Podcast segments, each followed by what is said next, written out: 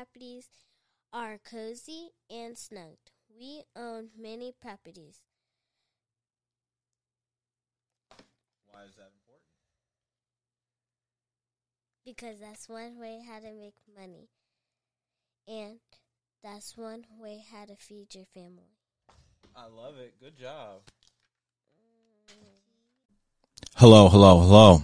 It's Stephen Lee, Blackwall Podcast. Going to be your guide through this transmission today. I'm really, really excited for multiple reasons. One, we finally broke our cherry, y'all. We got our first queen of the industry. And I'm so excited because we really needed to get that feminine energy going in here so that it's not just a, a testosterone driven ego fest. We needed some ladies, some women. We needed some guidance in here. This woman is extremely special in the space and she's necessary. And to be frank with you, she's a mentor and a role model for everybody because we all somehow have biases in our mind when we think of jobs and what that person would be. And she shatters all that. Okay. She is on the construction contractor side of it. And I'm not talking about remodel your bathroom and your tiles and all the cute stuff. She's not interior decorator. Okay.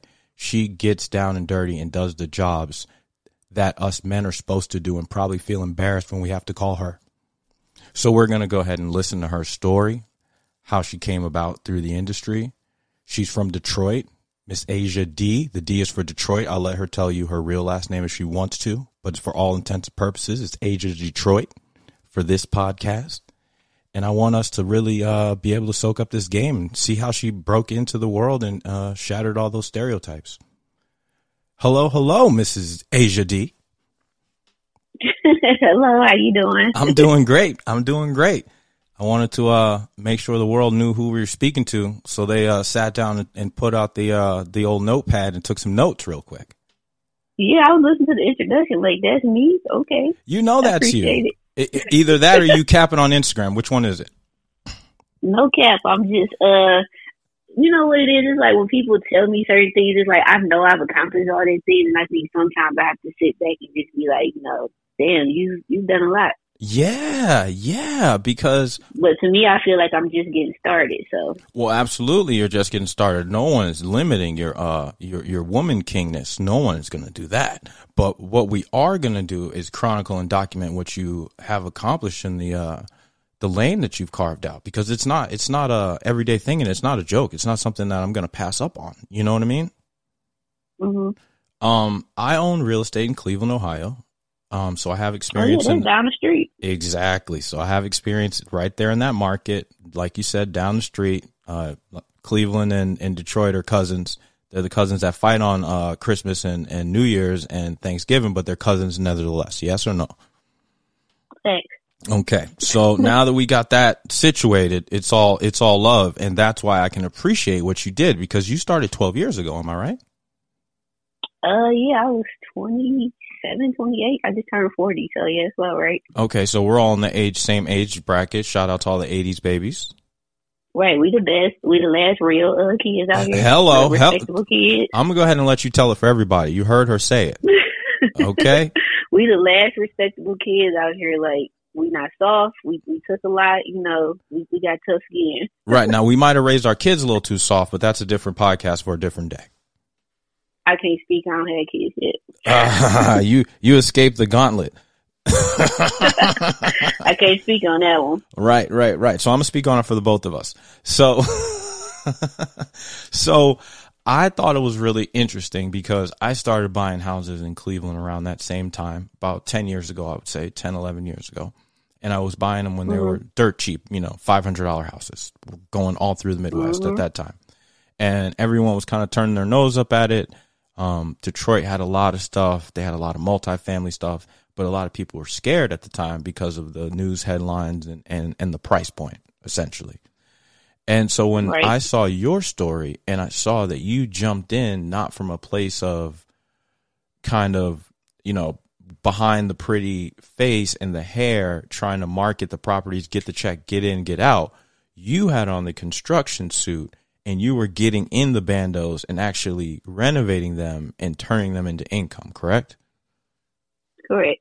So what made you start to do that? Like talk to talk to me. What what made you do that? Cuz I know I did it, but I want to know why you did it thousands of miles away. Um, let's see. So first, I was a how. Well, let me back up some more. My dad is a brick mason, he's retired. My brother is a brick mason, retired. He retired like thirty five. I think he's like forty two now. Mm.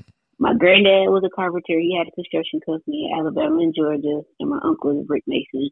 My other uncle, he was a carpenter, but he uh only did it like to pay for school. But he ended up going for uh, like mechanical engineering or something. Okay, so, So I skilled was trade a- was in your family.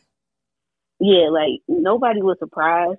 Like some, my dad was like, you know, about time somebody did something, he just you know took it differently. I wish my granddad was here; he would be so proud of me. But I think it would be a little because I know in that time, you know, he was born. This was not a woman's field, so I get it. But I think at the same time, he would be still proud. Absolutely, he'd be proud. What do you mean? You sh- you you you picked it up and you uh shaping and breaking the mold. I mean, that's amazing. Right.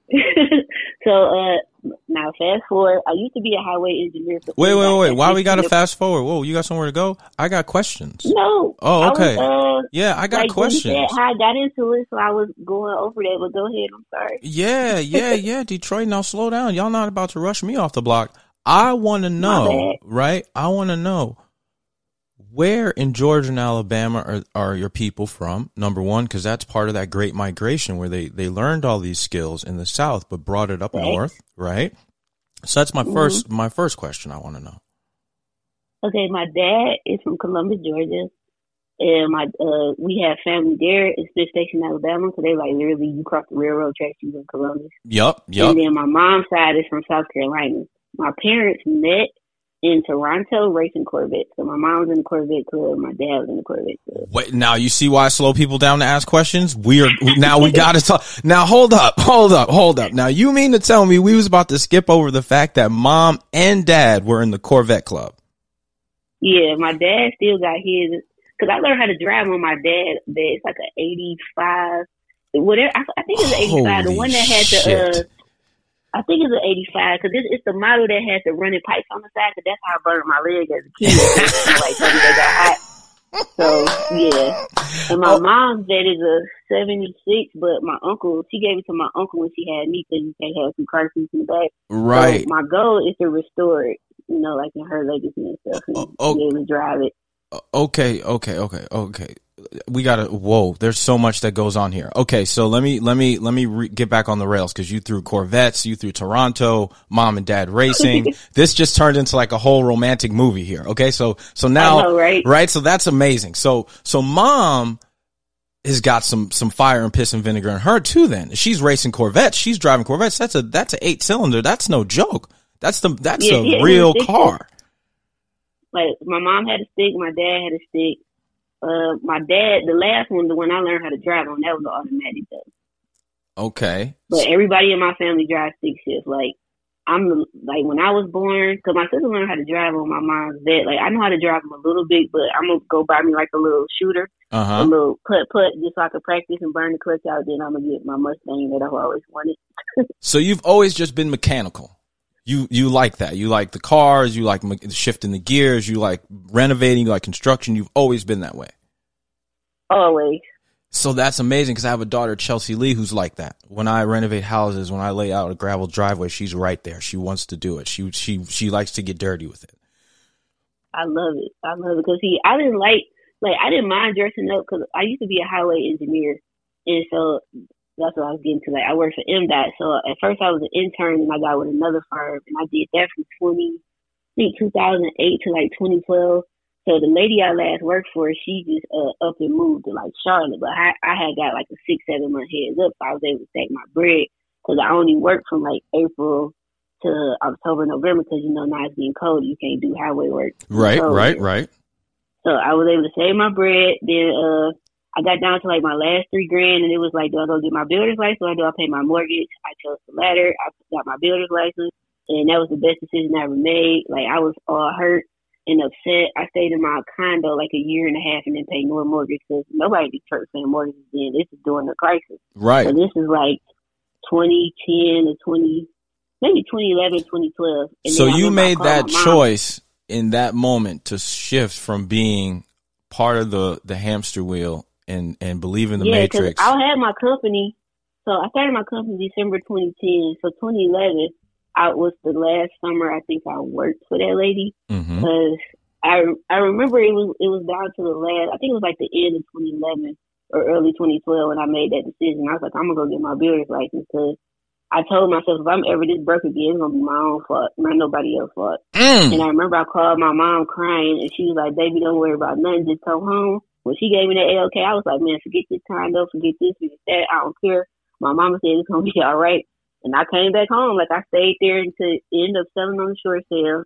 The buyer was from like Australia or something, and he gave me three grand just not to tear the house up because that's what people were doing. They would leave the Absolutely. water running during the winter, and so everything would freeze. That's So, you know, happened to me a couple good. times in rentals. Absolutely. It's very vindictive. Yep. So uh, I took that three grand, put my money in storage, and moved back home. And like that, that was a blessing. Me losing, that was the best thing that ever happened to me. Okay, 'Cause I, I never would have took my business serious. I never would have hustled as hard as I did or do. right. So so so let's let's let's almost take a snapshot with a Polaroid in that moment because I have an episode called um I'm down to my last 5000, right? And and I mm-hmm. talk about the thought process of when your back is up against the wall and what you as a natural investor and a hustler what you will go through in your mind to make that decision, right? To say, man, fuck the the hamster wheel and what everybody says you're supposed to do. I'm gonna go with what my gut says and what I know I can do for myself. That way, if I fall on my face, like you said, it's on me, right? I don't I don't have to look for mm-hmm. somebody else to do it. So, talk to me about that moment when you said you're down your last three thousand. You you've got your your college education, right? Because you said a civil engineer, right? Or Uh, no, my undergraduate is is in uh, industrial engineering. so you're an Industrial so you're an industrial engineer. You've got the job, successful black woman, got the condo. You're you got motion. What makes you say instead of I'm going to keep shoveling money into the to the the dream, quote unquote, in the protocol, and I'm going to go with my granddaddy's genes in bricklaying and my mama's genes with the racing Corvettes in Toronto. What what makes you do that? Uh, the first thing was uh, I was broke. Uh, it was either pay this or do that. Um, Mhm. Like I make a lot of decisions when I sleep. So if I wake up and I feel the same way, that's what I go with. So okay, I felt like that for a couple of days, and I was like, all right, this it. And then when my mama confirmed, I was like, forget it. So the first thing I started doing was cutting my expenses. Like, you know, I'm a girl. Ain't no getting no hair done, no nails done, no pedicures, no massages. All that's gone. Ain't no eating out. I'm cooking. hustle mode, I'm broke. grind I'm mode. I'm about to go get me a bridge card. I know my rights as a Michigan uh, tax paper. I'm gonna give me a bridge card. That's What's a bridge card? Food stamps. Food- Okay. Food stamps. I am not ashamed. Tell them. I'm, that's why we're here. You better tell people the black print on how to get it from the mud. That's what this whole podcast is about. We not here. Listen, Yeah. I'm not talking to nobody that's trying to pretend like there was no mistakes made on the way and that the, the grind wasn't real. I've slept in cars, floors, uh, women's beds that, that I shouldn't have everywhere to stack this money. Okay. So we're not going to act like that's not part of the grind. I just want you to tell them what your story is. Oh, for sure. Yeah. So I did all that. Then uh, I started selling most of my furniture. I sold some of my furniture and I put the rest in storage. Cause in my mind, I'm like, I'm just gonna go home for a year. But I actually, when my I, I'm actually grateful that that happened because I was here with my mom and I got to be with her during the latter years before she passed. So I like I ended up staying. I still have the house, so I inherited the house now. So now I stay here. But uh, God be so pleased with her soul. that. I lost my mother a few years ago. That's that's uh Well, my yeah man. condolences to you as well. So if anybody understand, I do. Yeah man, that, So- we're gonna go ahead and give blessings to them right now. for sure. Uh, but so then what what I do next? Oh, so the next thing I stopped paying was my car note. Do not take advice from me. So well, no, before I stopped paying it, I refinanced it with a credit union because it's this book called uh, Debt Cures Debt D E B T Cures They Don't Want You to Know by Kevin Trudeau. They actually put this man in jail behind this book and other books. So Mm. this book basically taught me the credit game, debt, how all that's important, but how to get out of it legally and Oh. what to do and what they can't do. Like Right? this book cost me five dollars because uh, I think Barnes and Nobles was going out of business or something, and I went in there and bought like a couple books and it was like five bucks. That's the best five dollars I ever spent. So, But all these things that you're mentioning took you having the initiative and getting up off your ass and making that change though. Oh yeah, for sure. Like I'm telling you, once my mom confirmed everything, like I went to super grind mode. So I read that book. I stopped paying my car note. Well, first I refinanced it through a credit union because I know the law. A credit union will work with me far better than GM Financial. GM Financial will come take my shit.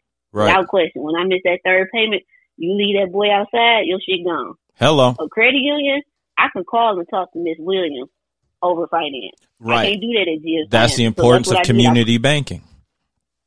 Yep. So I called her, told her what was going on. She's like, "Baby, just pay what you can." I was like, "Yes, ma'am." So what I can is a hundred dollars a month. Mm. So that's what I did for like a year. so It's so better like, than cool, nothing, though. car. Better than nothing, and that's the thing that was in that book. As long as you are attempting to pay your debts, they can't just come take your vehicle. You can fall behind, you can make partial payments, but if you're showing good faith, they can't just come take it. Game, game. So, so I learned that in the book. Right. So after that, then uh, everything just I moved back home like a year and a half later. I sold the condo on the short sale, and that's another reason why I didn't pay the mortgage because I paid. I think my mortgage was like sixty five or sixty six thousand, and the value had dropped down to like twenty five. With, right. The whole country was underwater. Yeah, I was like, I'm not about to pay this now.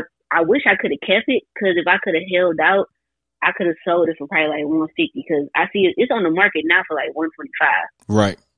Gentrification came in your city and Cleveland and everywhere else in the Midwest. That's Well, why yeah, holding the property was so great. Condo, yeah, because the condo where it was at is uh is right between uh Jefferson Chalmers and like coming towards downtown Detroit.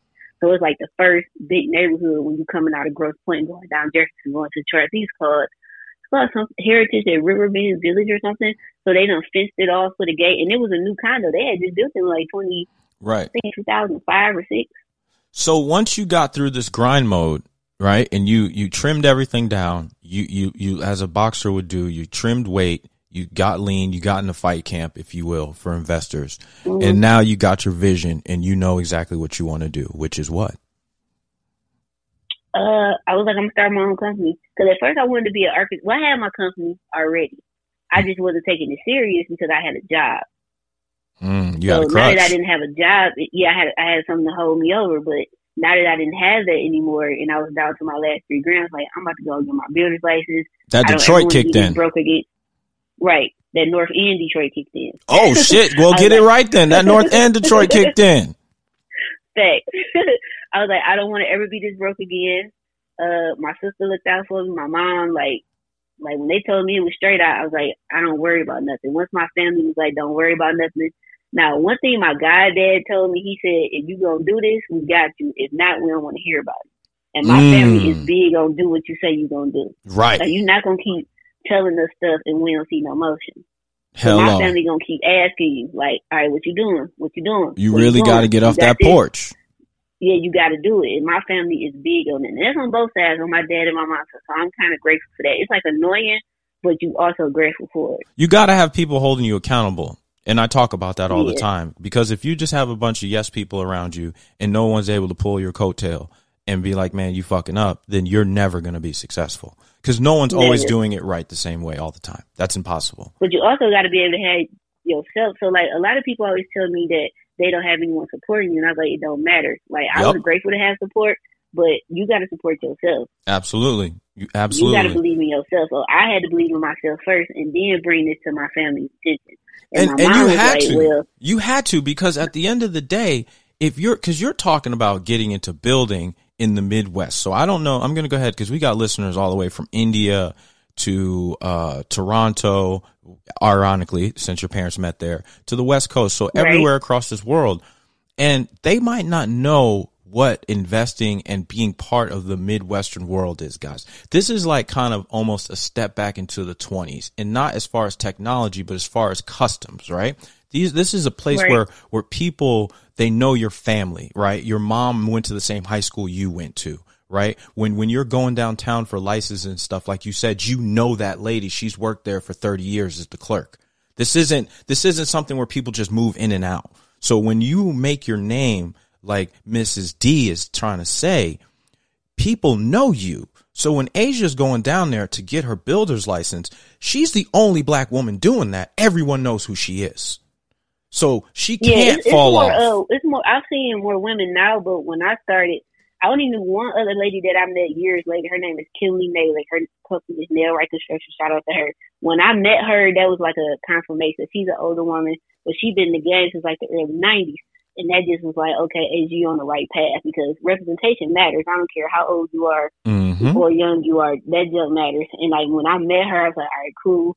I'm on the right page. And I met another lady. I can't think of her name. She was like the first demo- demolition contractor in the state, a black woman at that. And then there's Right. another black lady who was the first licensed female plumber in America. And she's a black woman. She's from Detroit. So that's what I'm saying. That that's the bricks of the black wall. That's why this podcast. That's why I reached out to you. Now you see my my whole my cohesive vision here.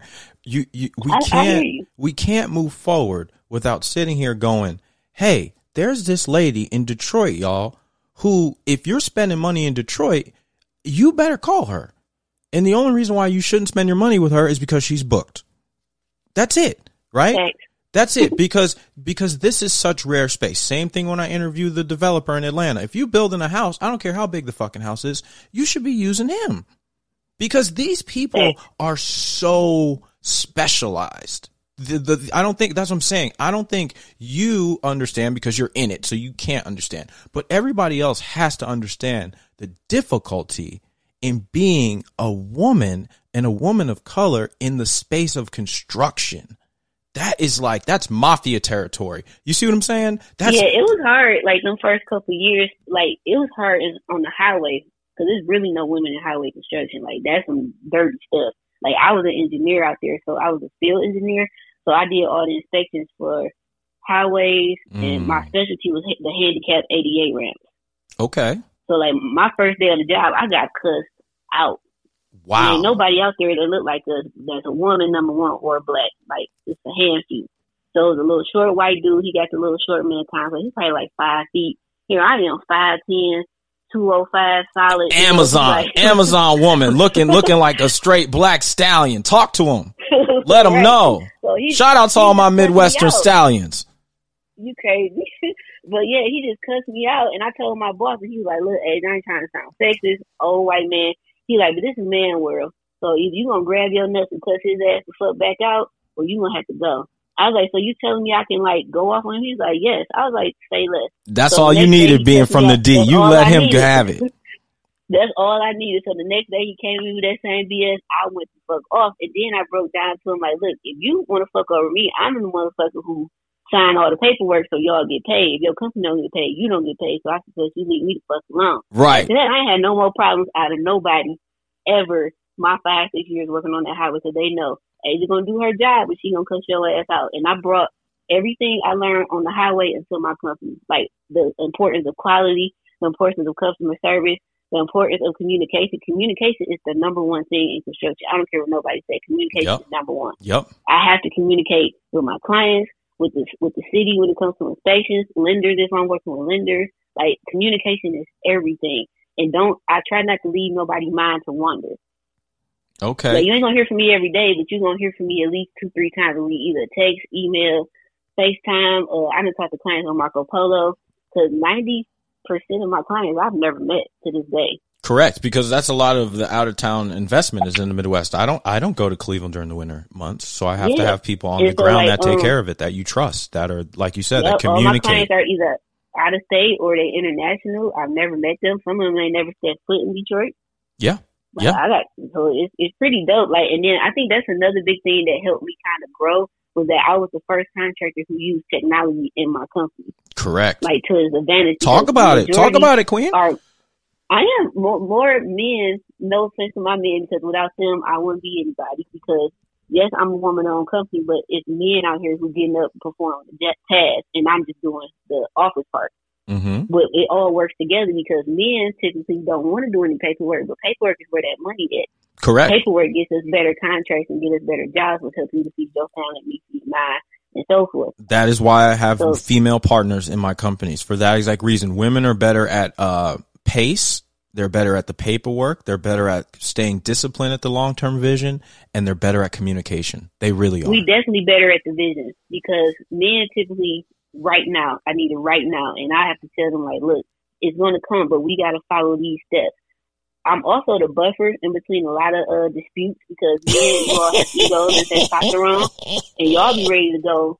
We be ready to, to lose that money over that goddamn ego, don't we? Yeah, and respect, which I understand that, but I'm the buffer in a lot of that, like a lot of that. And I didn't realize how big, like I didn't say big my name is, but I didn't realize how well known I was in Detroit to like I was on a Zoom call with the city, and it's on my YouTube channel. I think this was like 2020, and the mayor knew who I was. I was like, you, you know me. Okay, like, yeah, so so that goes blah, blah, and I was like, right. That goes back to what I was saying though. The minute you decided to see, this is what I like to to to point out to my to my excellence.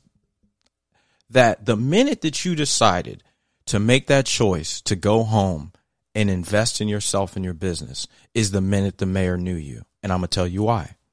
Because that energy and that mindset is the same thing that brought you downtown to get your builder's license. It's the same thing that brought you to be able to meet that lady and keep going and keep going, right? To, to say I'm going to pay $100 a month. I'm going to refinance. I'm going to get this book. That's the same energy that brought you there. And that you're, when you're so caught up in it, you're not looking at it that way. You see what I'm saying? you're like, wow, the mm-hmm. mayor knows me. But it's like, well, yeah, you, you're a star. You, you're one of one who just walked in. Like you said, the lady before you was from the 90s. The lady before her is from the 70s. That's 20 years. You show up. You're the, you're the next brick on the wall. And like you said, there's more behind you now, but that's because of you. Do you see that?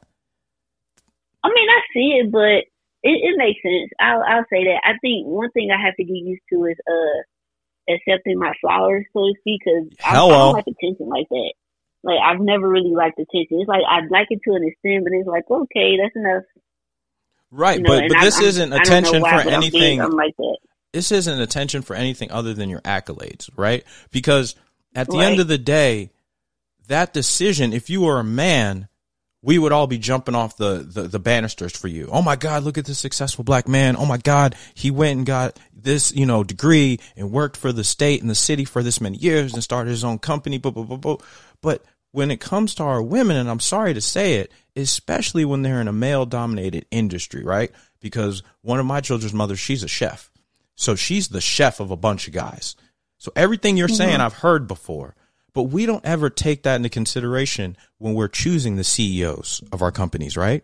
Because if mm-hmm. we're sitting here saying women are better at communication, they're better staying disciplined at the vision, they're better at being the buffer and the paperwork and and making sure the company can grow in a in a grander scale through contracts and stuff, why do we not have more CEOs in our startups? That's mm-hmm. what I'm mm-hmm. saying. You see what I'm saying? The only, so, only reason I can see why and I I'm gonna agree with this, and women probably gonna hate me for it, but I don't care.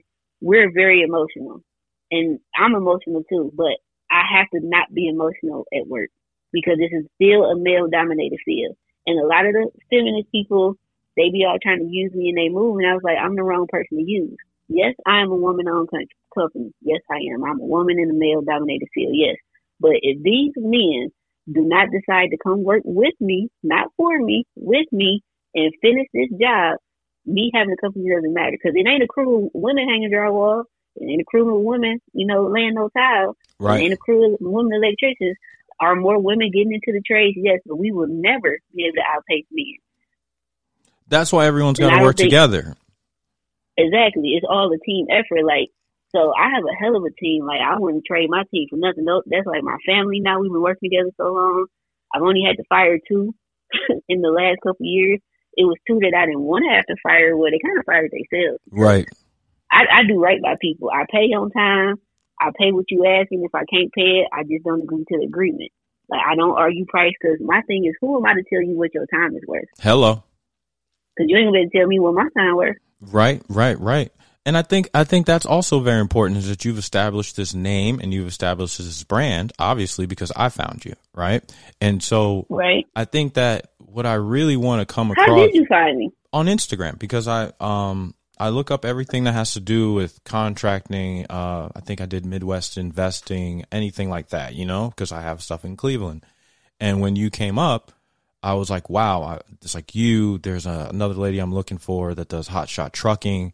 So I look for women in industries that are investment based, right? Where it's going to have some form of investment in the capital, whether it be in the equipment or the actual business, and how they hold it. And they're not just like the figurehead of it or like the pretty face for their husband pushing it, right? And I like to talk to women mm-hmm. that are doing it in spaces where we don't think of women.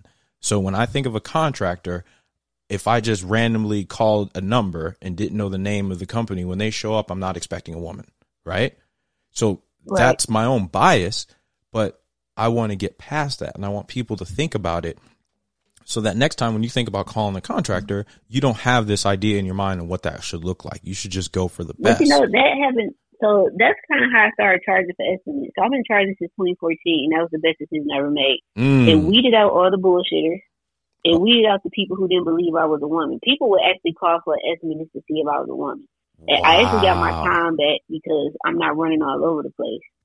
So okay. charging weeded out all that. And then like the, the main reason why I started charging, I'll never forget, it was a Sunday. Me and my boyfriend at the time went to go see a house.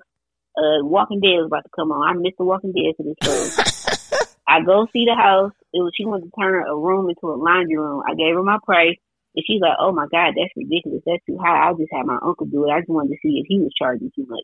And I, man, I called that lady all types of names. I was like, "That's it. I'm charging fifty dollars." You so called her everything but 50. the child of God.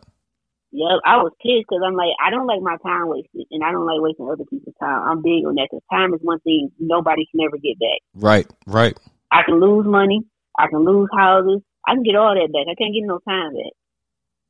So like, I, I was pissed. So I was like, that's it. I went on Instagram like, that's it. I'm sick of y'all in efforts. I'm charging fifty dollars. So that weeded out a lot of people. And there then I go. went up to like seventy. But then fifty one. Then it got to the point where fifty one bothering nobody, and then the bullshit started back. Then I went up to 75, same thing, 100. Then I went to 125, 150. Now I'm at 250. So at 250, I've been holding on to that for like almost two years. Right. So if, if BS started back, I'm just gonna keep raising my price. Right, because if if you don't need it, because that money's going towards a job anyway. Yeah, it goes towards the job as a credit, and I'm usually credited more than that, like 10, 20 percent. So right. if I charge, so I use RS Means, which is the nation's code book for uh, pricing. So I suggest everybody get it. I'm using the book for 2014, so the book I'm using is almost 10 years old. So say so this name of this I book just, again, please. It's called RS Means. So R as in Robert, S as in Sam, means M E A N S. Mm-hmm. So they even have a um, I think it's a software you can do now, but I uh, kind of just used the book and then uh put the and made it in my own invoicing software, and then like I can plug and play when it's time to do estimates. So they have it, and it's priced by uh zip code, county, mm. and state. Like you got to look in the back of the book, and then you go back to the, the section of the 16 divisions of construction to see what your price range should be. Should you be average, uh, below average, or medium, nice. or something like that? But yeah, it, it's a dope book. So I use that book, and that's how I get my price. And when people be like, uh, "Oh, you charge too much," I'm like, I actually charge less. If you think I'm high, you don't want to get no price on no white contract out here because one, they ain't coming to Detroit. And if they do, they only go into historical neighborhoods. Right. So they're going to Boston Edison. They're going to uh. And they're going to charge you the black tax. Keep it real. They're going to they're going to tax the, the shit out of you because they're coming from Brighton. They're coming from Novi. They ain't no local. All all of us is in Detroit. Yeah, and they should all, tax you. That's what you we, get we for looking. That's what you get for looking to spend your money outside of the community. You should pay more. That's what you get. I agree because there's plenty of able-bodied, amazing uh, quality businesses in our communities. We just want to look once to the closest one to us, and then say, "Oh, everybody does bad business." So this no, is why we don't do bad business. No, we you don't. know what I think? I don't think we all do bad business. I think y'all just some badass customers. Mm, because, that could be part of it too. Were, because if I were a white contractor, a lot of the shit that I get, I would not get if I were white. I know that for a fact. Correct. Especially if I was a white man. And I get that as a landlord too. So so oh, sure. so so you experienced the contracting, you got into that, and now what did you do with your money with your company once you got it? Uh, once so once I moved back home, uh, I just started stacking my money, and then I started uh, flipping houses. So I would buy houses for like five hundred dollars because the owner would say, "Oh, like ten grand in back taxes." So I would just get the deed for five hundred and reflip the deed to somebody doing taxis, like, hey, just give me five grand, you live in it because it's cheaper for you just to give me five grand and go get on the tax payment plan for me to fix it up, and now you paying me nine hundred a month rent, Right. Give me five grand. So I, I did that a lot. So then after I kept, I started doing that. Then I, I learned how to wholesale houses, and then I bought my first. So, uh, quick question. So, my- when you were doing that, because that's a really smart strategy. So, because I've, I've I've definitely bought houses with back taxes in Cleveland, and then you get on a payment plan for like forty eight months with the city, interest free, and you pay it every month, right? Mhm. So now, when well, you they're gonna charge you interest here. right, so in Cleveland they don't charge interest, which is a great life hack because you're never going to get a zero percent interest loan anywhere. So it's the loan on your Right. tax backs back back taxes. So that's that's great knowledge you just dropped. Now the next part is when they gave you the five thousand, they just stayed there forever, and you kept the deed, or they gave you the five thousand. No, I gave them the deed. So what I would do is, uh, I always tell people go run a title search. I would give them different title companies to pay it for, so you know that I'm not trying to plug you because deed fraud is big Right. Detroit. Let's be honest. It So is once they can show that, then they'll meet me with certified funds down at the Wayne County Register office, and uh, my notary would be there. And then I would, they would give me my bread, and I would sign over the deed to them. and you And I'd are be like, "Hey, go here and go file it." right. And so, did you fix the properties up before you gave it to them? I didn't do nothing. You just held I didn't do nothing. right? I just held them because back then the market was just crashing, so the houses wasn't in as bad a condition as they are now. Okay, you so you got them and you secured people- them. Yeah, so people just literally walked away from their house. Let's say you lived on one side of the street, and the family across the street, then they'll just buy the one across the street because houses were so cheap. And I Mhm. and I started telling people to do that. I was like, look, if your house underwater, don't take my advice, but this is what I would do. I was like, stop paying your mortgage because It's gonna take them at least two to five years to put you out, which is a fact. I was in my condo for almost two years and didn't no mortgage. Mm. And some people in their houses five years or more and didn't pay no mortgage. Whatever your mortgage payment is, put that, start putting that to the side and go buy you a house cash. Yeah, yeah. So you got cause that, And a lot of people did worth- that. A lot of people did that in Detroit, a whole lot. And when I started telling people to do that on social media, people started listening and started doing it. And you know what? And With so these that- banks so crashing house- now, we might be back in the same spot. Yeah, but I don't think Detroit gonna get hit that bad because we're just starting to. Uh, we're on the upswing now. So like Yep. the median average house in Detroit right now is sold for a hundred thousand. That that's crazy. hmm But it was that's that- so much. That's in the last twenty years. Right. Yeah. Yeah. Yeah. I mean, the Midwest is definitely on the come up. I tell people all the time if if I'm if I'm uh, one of these people living in these coastal cities or even in the Atlantas or something where the the prices are just skyrocketing. It's just you can't afford to live by yourself with one job. I got a lot of clients uh who moved here from California. That's Mhm. white, mm-hmm. like a Mhm. lot. They'll buy. And one thing I respect about white people is they will buy a shitty house in a shitty neighborhood with or without the money to fix it up, but they'll live in one room and hmm fix their house up as they go. Like I've done houses for people like that. And I've done And it that's really myself. I've literally like, bought you know, I have houses and done that. for y'all. and that's that's kind of that's my niche right so I, I like to i like to um i like to kind of take away the color of it right hmm it's it's not it's not white people and i'm gonna tell you why when you look at our caribbean brothers and sisters that's what they do right when you look at our Well, maybe indian I, I, I say white because that's the first time I've seen it. Right. But but it's only the first time you've seen it because it was the first time that our country really allows it to be highlighted. Because think about it. Think about it. Reel it back. We're from the same era. We're from the 80s. We're from the African booty scratcher era. We're from the Haitian era. right? No, no, I'm, we're keeping it real. This is a keep it real spot. Right?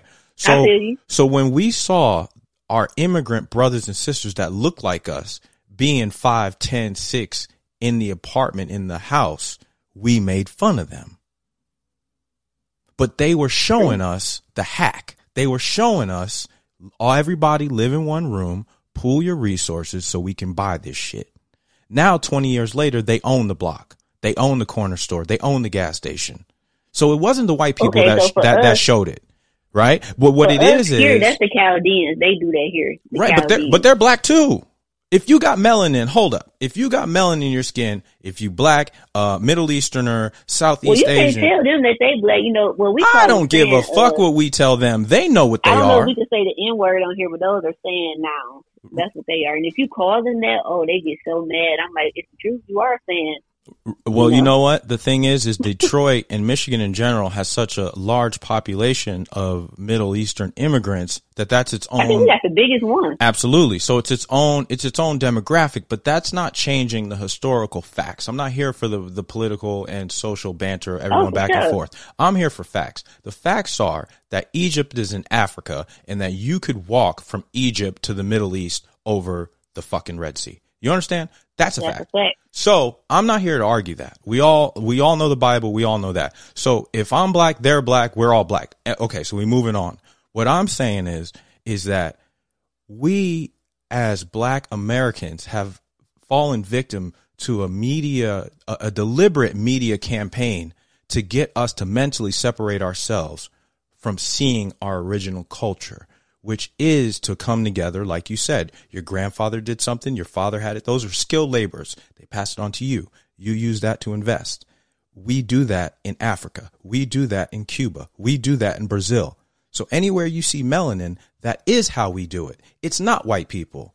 But because of the brainwashing that we've all been through, they make you think that's white. Do you understand? And that's what this podcast is uh-huh. about. It's about the true education that this is what we do. We build pyramids, right? That's not that, Right. that that's so so this isn't what white people do. This is what we're trying to get back to that they stole from us. Right? They stole the the the brickwork and the black print that works to push them forward, made us forget it, and so now we're trying to rediscover. That's why we're giving you your flowers.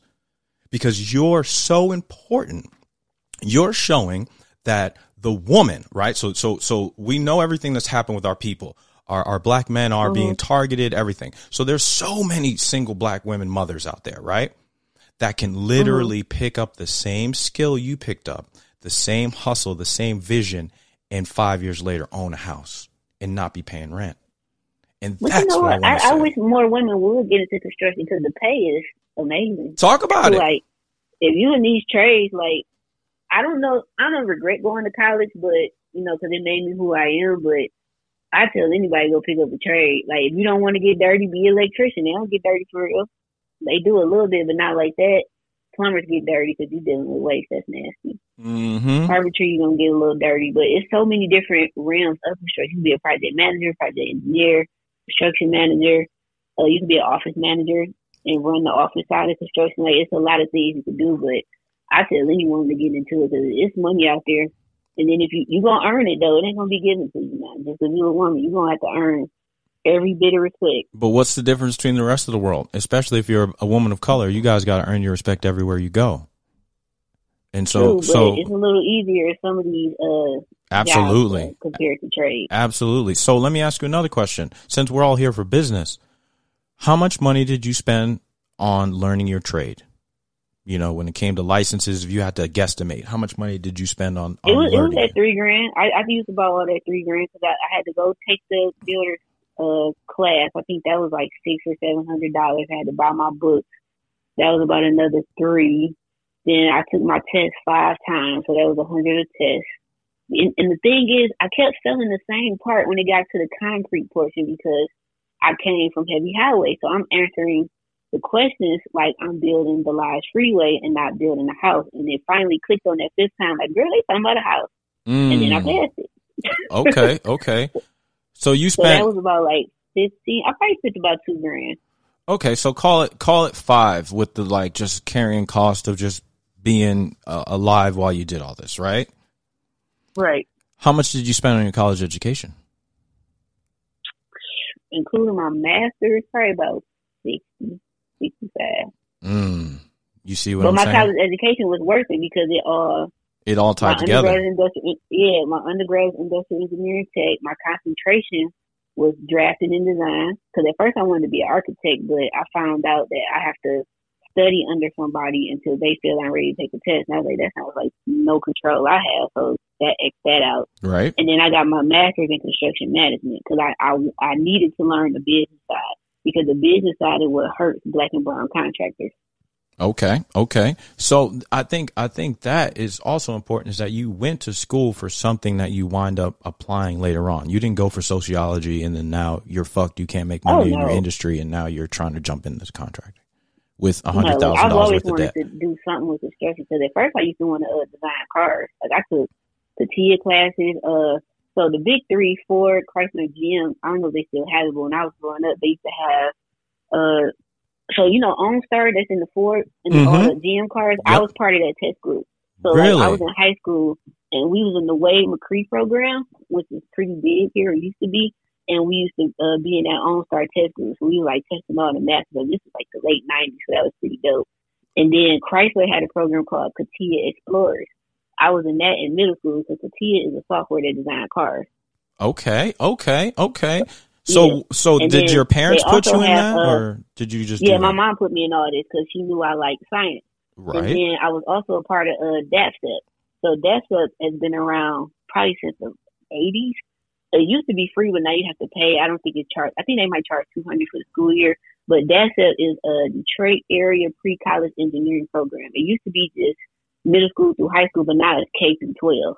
And it's like, that's uh-huh. what really got me into like science. Cause it was so dope. Cause you meeting black and brown engineers that's coming in teaching you that look like you. Cause now that goes back to representation and they telling you what all they do, which is cool.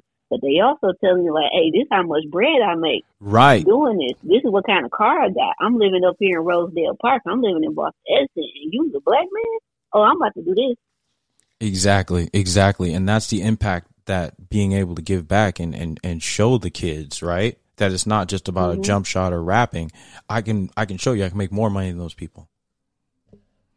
I. I think the people with the brain are the ones that make the most money. If you think about it. Oh yeah, that's a fact. And anyone who owns IP or, or you know, just like I talked about before, you know, that's why I'm getting in the technology and the media space. I mean, it's a different But it's like pace. the uh, the what is it? The uh, sports agencies. I think Mhm. they make more money than the actual players. Absolutely, because they have so many of them, and they get a piece of everyone's check. Anytime you're you're a agent True. or um, um, uh, anything of that nature, if you have a large client basis, you know, if you're taking ten percent, the minute you get more than ten clients, you got more than hundred percent of your average, you know, commission.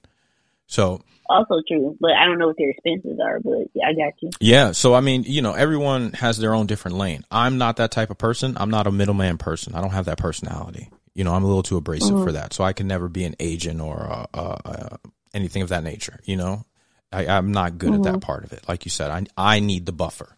I am definitely the person that needs the buffer. So so you got into doing that, right? So you now you figured out the system where you've got the the five thousand dollars system, right? You're getting the houses, you're making sure you're boarding them up or whatever, making sure no one tears shit out of them, you know, as as I ain't bored them up. So you just made sure, just whatever. How'd you make sure no one broke in them? Because I've It's had that problem. As, it's called as is where is. Okay, yeah, I've done that before. right, right. So, but luckily, this was during the time before everybody started going up the houses. Like I made sure the grass was kept cut and snow shoveled so it looked like somebody stayed there. Right, right, right. that, remember, I ain't had no bread like that, so I had to. I would have to pay for board up. Right. Okay. So you was you was from the mud. So now you get your money up. When do you buy your first investment? Your your rental or whatever. Um, 2014, it was five grand. Me and my boy split it. Uh, Marvin Gaines, shout out to him. That's my dog. He uh, we split it. It was 2,500 a piece. We both went in there and painted. hmm We painted the cabinets. We know what we was doing. We painted the walls. Only thing we paid for was another twenty five hundred to get the uh, floors done, hardwood floors. Okay. The roof was bad, but once again, as is where it is. So I was gonna you actually on that Detroit house shit real heavy today. all day. So I was gonna actually live in that house because it was a nice two bedroom, one bedroom, in a very nice neighborhood. Like it's still like a number of elderly people over here, So I love old people neighborhoods. hmm And then uh, one of my good friends, him and his wife needed to move because they were living downtown, and this was doing when they was forcing all the black people out of downtown. Which, by the way, is what kept downtown Detroit afloat with the black people. But we we gonna talk about that later. Gentrification. Um, so they were they were living in the uh, Millender Center, which is a big uh, building downtown, and they were about to raise their rent to like twenty two hundred from eight hundred. That's that's a hell of a jump. yeah, it is. And then they needed somewhere to stay, and I was like, I really don't want to rent to people I know, but I was like, all right, fine. So we ended up doing a land contract for I think it was like five or six years, and then they paid me off, and then I did it again. Mm, So okay. that was like my first one, and me and my boy, you know, we split everything down the middle. but that that was cool. And I was like, okay, I'm gonna do this again. This is pretty cool. Okay, okay. So so when when you started getting that system, is that just like a rinse and repeat thing? Is that what you're doing currently? Like where are you at right now in your Well, investments? I've only done one land. Con- that's the only land contract I've done. So after that, I started doing a turnkey flip because the market was still bad here. But investors like we have some of the highest cap rates. hmm like, Absolutely. in the country. Absolutely. So like I, back then, your cap rate could have been 30, 40 percent. That that's Mhm. crazy compared to like a New York where their cap rate may be four percent. Correct. So like uh now the cap rate average in Detroit is probably fifteen to thirty percent, which is still great. Yep. So I started doing turnkey flips. So I would buy a five, ten thousand dollar house. Uh, I would borrow the money. So let me uh back up a little bit. So my first turnkey flip I bought for five grand. hmm This was 2017. I got the 15,000 in rehabbing from an Instagram follower because I just posted like, "Hey, you want to let me borrow 15 grand at 10 percent interest?" And like six people did uh, responded. I was like, "Oh shit, Wow. Okay. cool." Closed mouth don't Some get fed. Person- right? So I'll ask people. I don't care. The worst that somebody can tell me is no. I'm big on that. Oh, so no today, but maybe not no tomorrow. All right, cool. We're gonna try this again tomorrow. That's me. hmm So he gave me the bread, and then I think I needed another five thousand, and then I have a Chase credit card, and this one, and they sent me like a book of checks, and I was like, why is my credit card company sending me checks? They're called balance transfer checks, and in the letter it was like, hey, you've been approved to do balance transfer at zero percent interest. You don't have to pay us back for eighteen months. That's free money for damn near two years, right? hmm And then they were on the thing. It said, "Well, you can write this check to anybody, including yourself." I was like, myself, and this was a personal credit card, so I wrote a check ten grand, Denson Construction Services, put that bitch in the bank, and cashed it, and I was like, "Oh shit!" And We that's lit. how I finished. That's how I finished my first turnkey flip. And so I just kept doing that. I just kept doing balance transfer. So once I would sell the house, I would pay the credit card down, wait about 30, 45 days till my credit readjust itself, and then I kept doing it. So, what I think I heard, which I think is really important, is you weren't afraid to jump off the porch, even though you didn't have the whole plan figured out in one spot, right? You didn't say, "Okay, I'm going to wait never until I." Right, I am not going to wait till my credit score is above 700 and I have 20,000 in the bank. Right, you didn't make all these like false um, excuses, built-in excuses. Right, you just hopped in it, and as problems came up, you were resourceful and looked around and saw what the fuck you had and made it happen. Is that is that correct? That's pretty much uh the summary. Yeah, like I'm always bet on myself. Hello. Always. Like I'll go, I'll make all my credit cards out.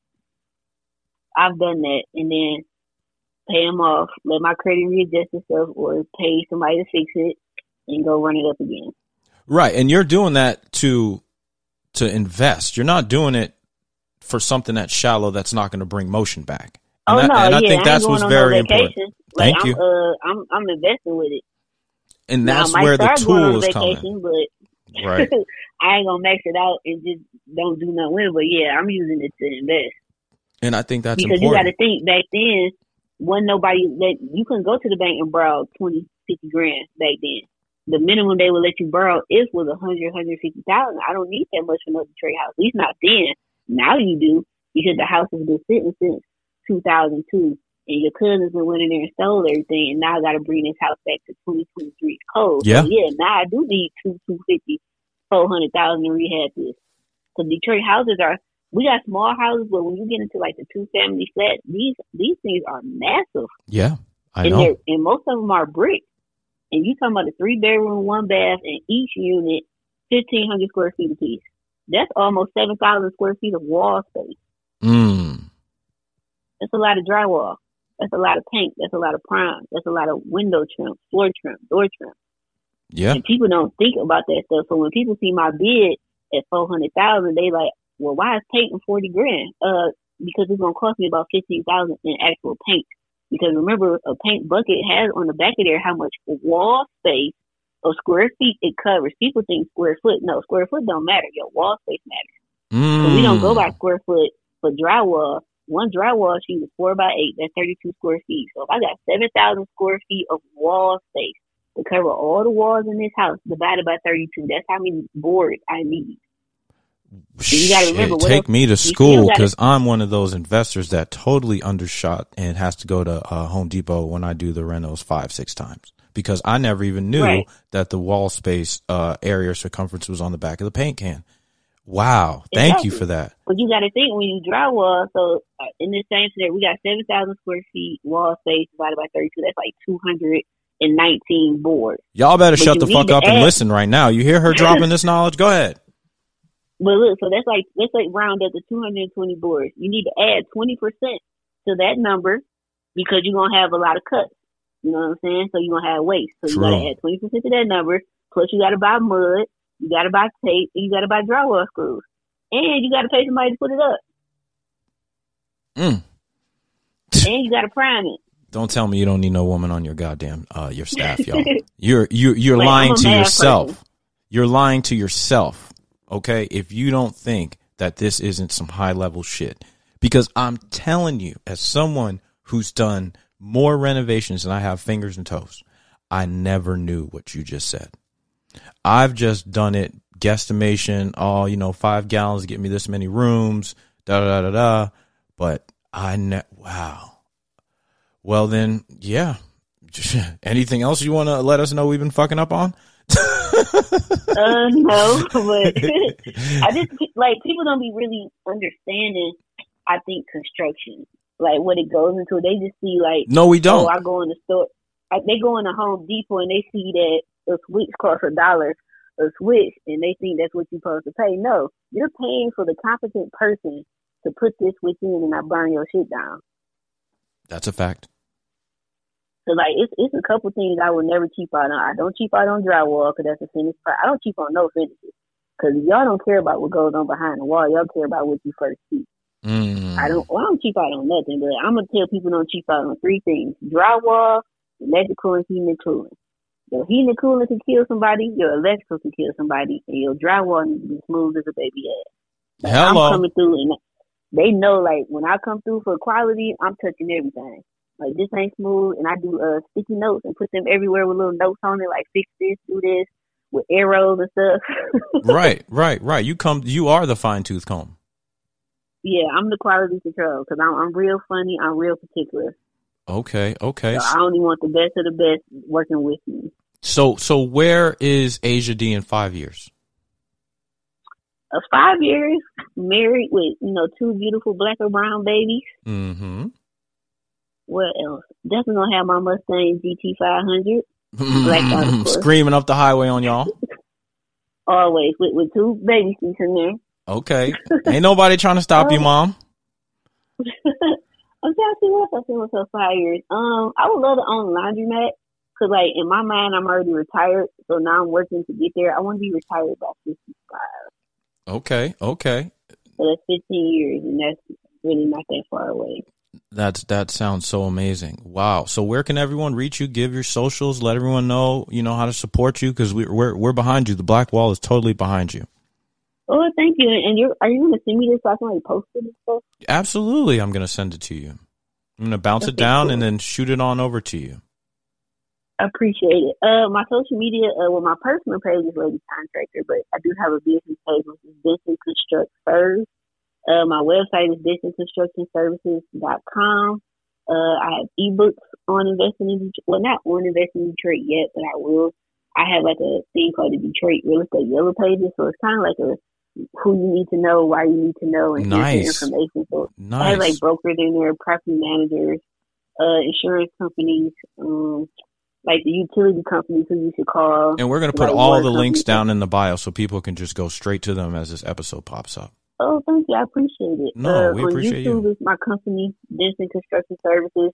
Every third fr- Friday, I do a, a show called What Up Though Fridays, and we talk about whatever's going on in the city or different topics about investing in Detroit.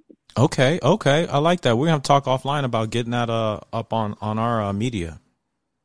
Oh, cool, cool. Yeah, let me know what you need. Yeah, that's the best. All right, y'all. Well, man, I honestly, you kind of fried my brain with the the paint square footage thing on the walls. I'm not even gonna lie to you. Like, I'm still there. I, I mean, I heard everything you said after that, and I heard everything you said before that. But you ever have that moment where you just feel stupid as a motherfucker? Where someone says something No. and, and the way that you said, oh, don't, don't say no. I don't like that. Eh, But the way that no, you, don't say, because I don't I don't ever call myself stupid because words have meaning and meanings have manifestation. So I don't we don't do that in my family. Now what I will say is I learn something every day. I learn something new. I like that and I will receive that correction. So you ever been in a situation where you just feel like, wow, that was one of the heaviest things I've learned today of the day?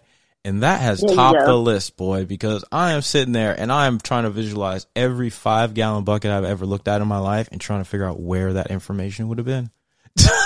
It's on the back. It's right. If you look on the back, it'll tell you how much each bucket covers of wall space. And now, now just to to get more into it, how do I measure wall space? uh, it's listen, uh, it's height and width. Well, listen width. Okay, so the length, the the height, and the the uh, length of the wall. Right. So let's say you got a ten by ten room, hmm square feet. So your ceiling is ten by ten. That's a hundred, right? But your wall is eight feet high.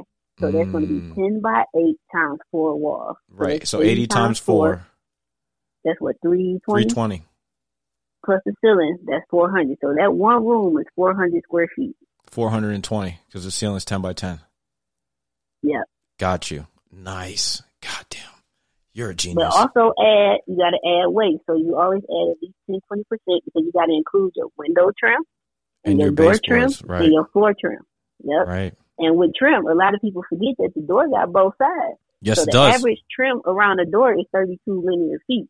So one side is 17 and the other side is 17. So you got 7 and 7 going up the side, the height of the door, so there's typically 7 feet. Jeez, And then you got 3 across the top. So 17 times 2 is 34.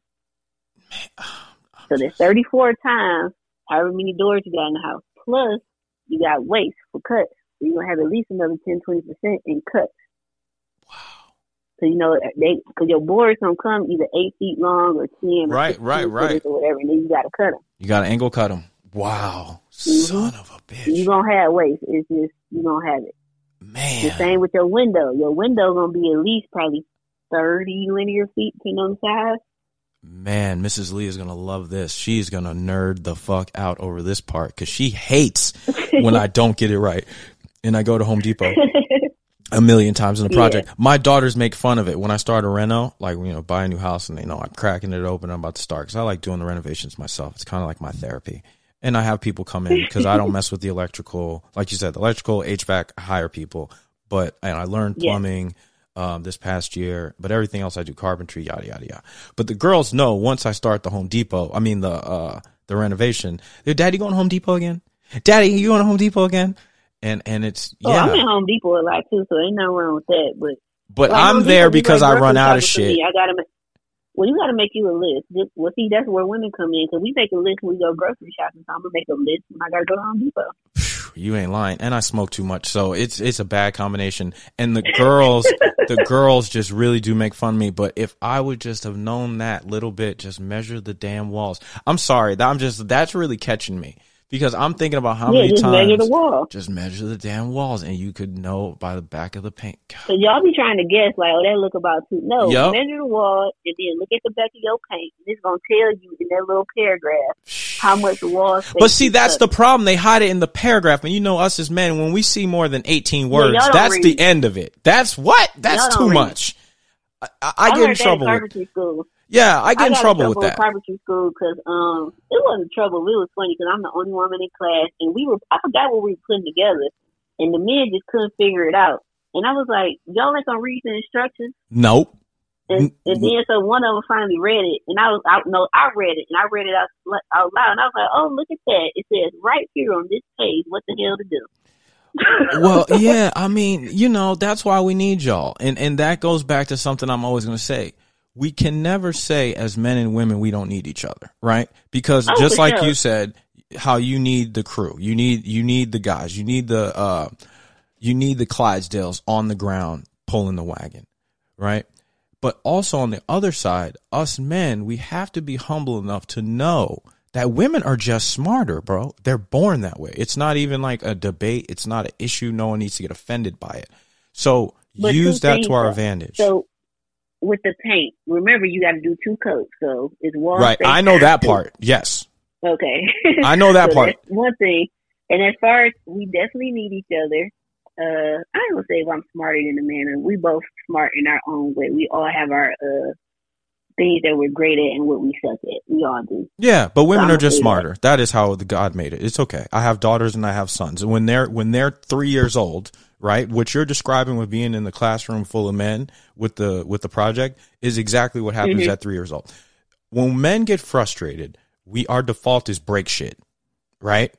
When women get Right. frustrated, their default is let's huddle up as a group and read, get information, share information, talk, right? That's that's the nature of it at toddlers. But I, I think it's a, a a respect thing too. As women, we need to respect our men more than we do as a whole. And men need And to respect think it- our women as a, as a whole. Absolutely. Women as a whole, it, it goes both ways for sure.